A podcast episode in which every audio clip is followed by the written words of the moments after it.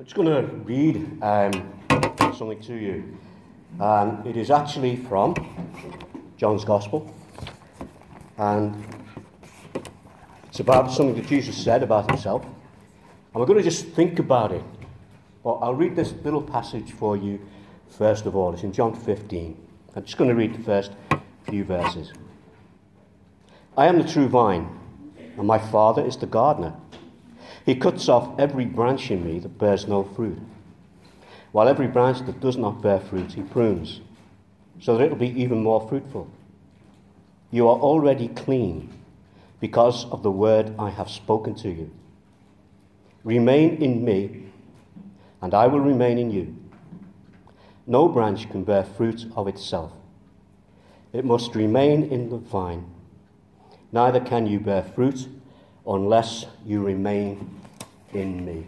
They're the words of Jesus. And I want us just for a few minutes to uh, think about that. I want us to start by thinking really uh, a little phrase that we use an awful lot.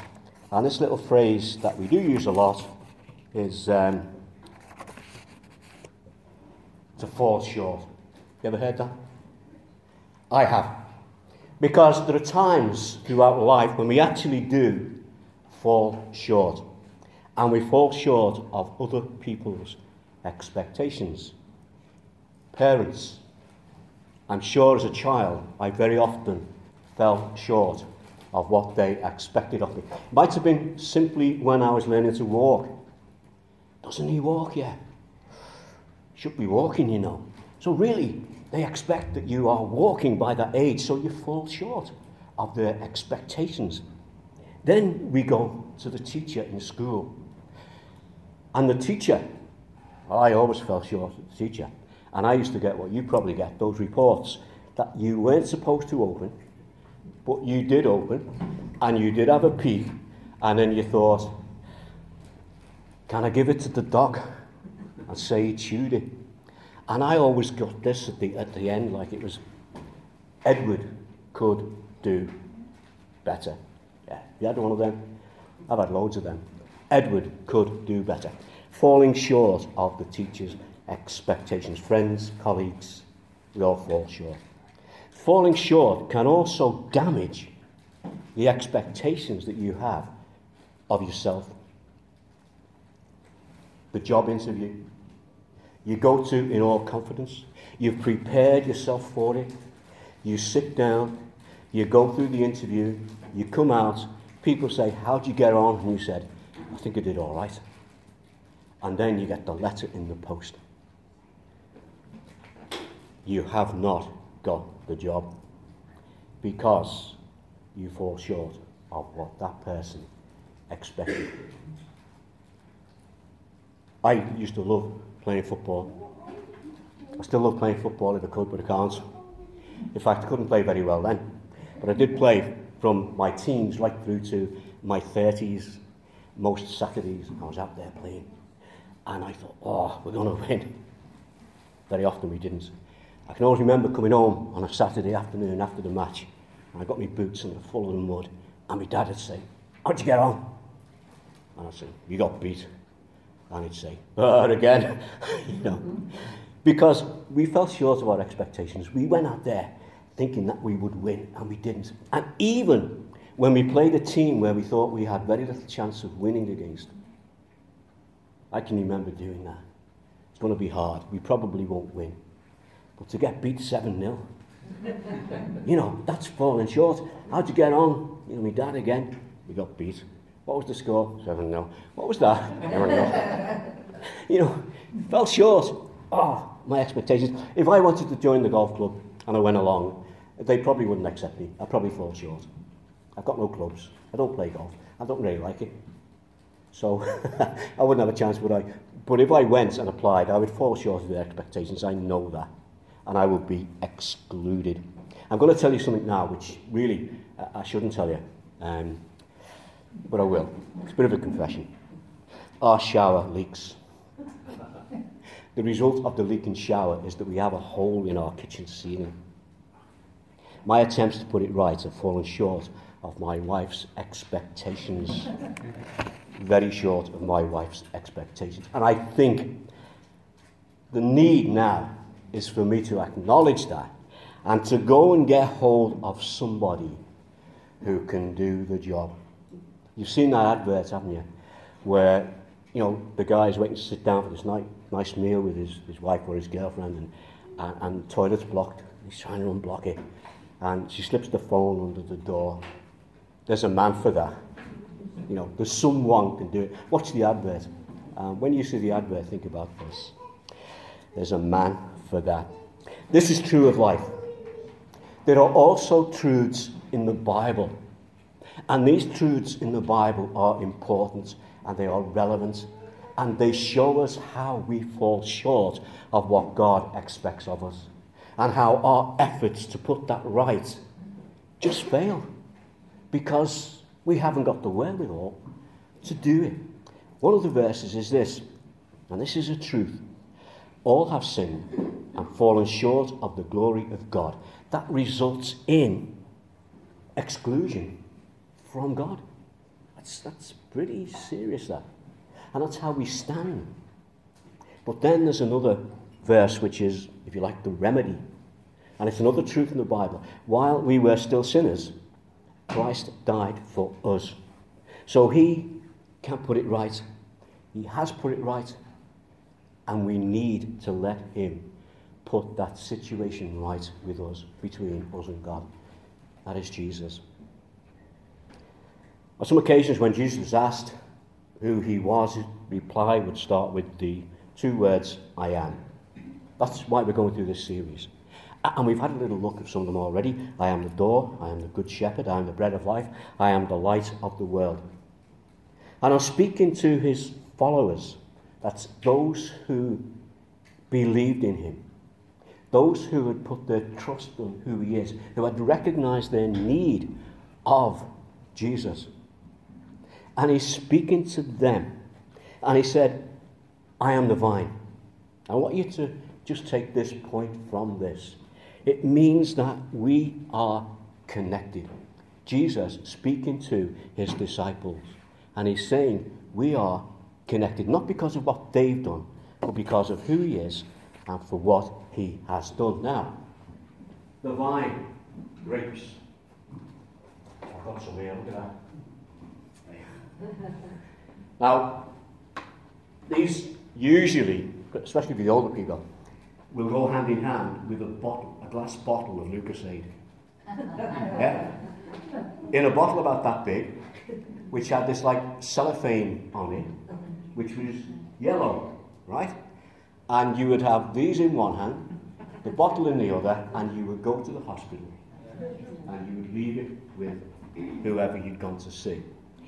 Now, grapes are still important. They're important for food, they're important for drink, very important in the days when Jesus said this. And he may have even been going past the grapevine. And he was pointing out the importance of the grapes. But, you know, the grapes are great. But if I take a grape off here, this grape is great.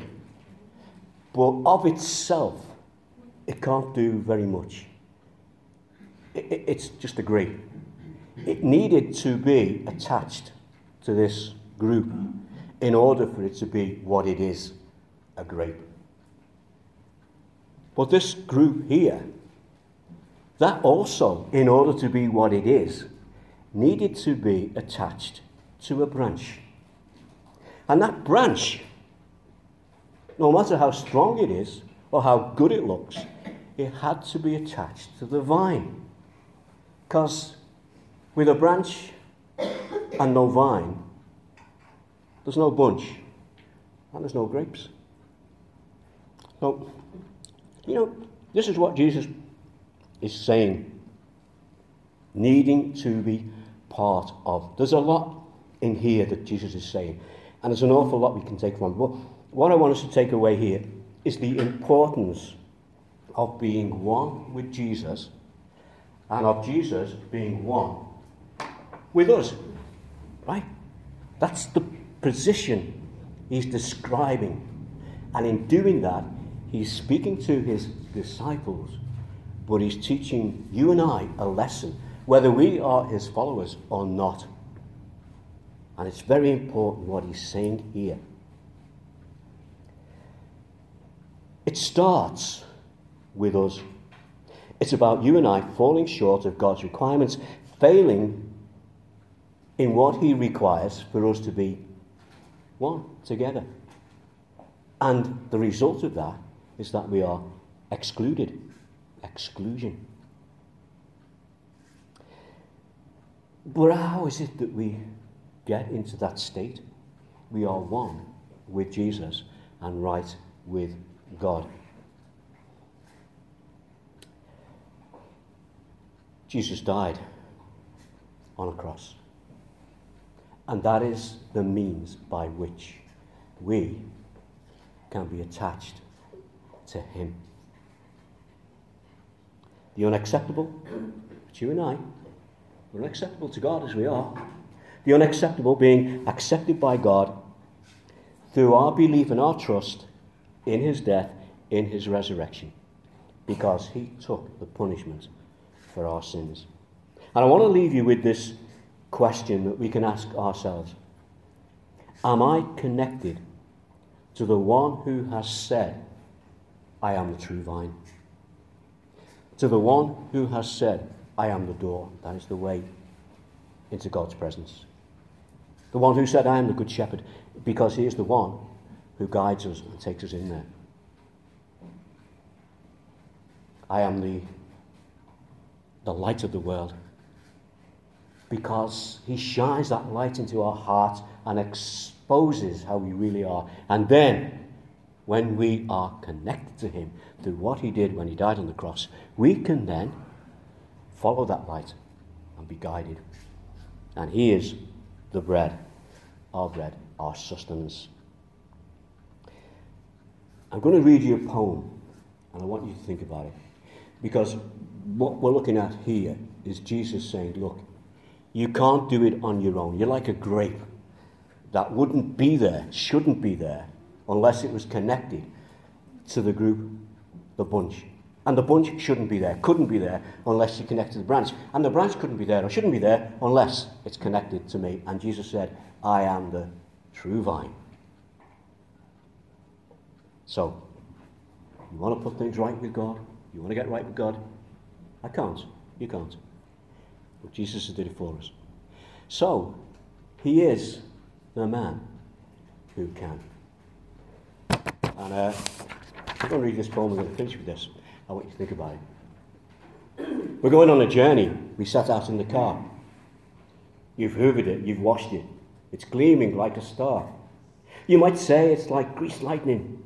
It's such a lovely ride. But below this fine exterior, a problem lurks inside. Feel the acceleration, the road becomes a blur. Let's open up the sunroof, feel the breeze rush through our hair, if you've got any. The miles rush by behind us. We run free without a care. But there's that problem with the engine. Unnoticed, but still there. Then suddenly it happens. The judder and the smoke. We stop, lift up the bonnet. I think the engine's broke. We're stranded at the roadside. We're left without a plan.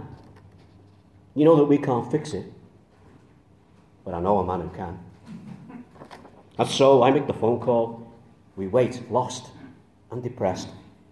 But spirits are soon lifted by that bright fluorescent vest. The yellow van, the AA man. He arrives upon the scene, makes pleasant conversation, asks us where we've been. We feel better already. He's such a lovely bloke. But he's come to give us bad news and confirms the engine's broke. He explains to us the problem, the cure's beyond our scope. And he tells us he can fix it. And he has come to bring us hope. But it's not about the car that's broken. It's God's relationship with man. It's beyond our power to fix it. There is a man who can. Should we pray? Father, we thank you for who you are, and we ask that you just help us to understand our position before a holy God. How we are lost, how we have a problem, how we can't put it right. But there is a man who can. The man whose name is Jesus, the man who was God incarnate. the one who died on a cross, the one who paid the price for our sin. And our Father, just give us the wisdom to be able to see our need and to accept what He can give us to make us right with God. We ask it in His name, His holy name. Amen. Think about what we said. If you've got any questions, just come and ask. You know, Rob's here, I mean, there's other people here. That's what we're here for. We're here to talk, we're here to listen.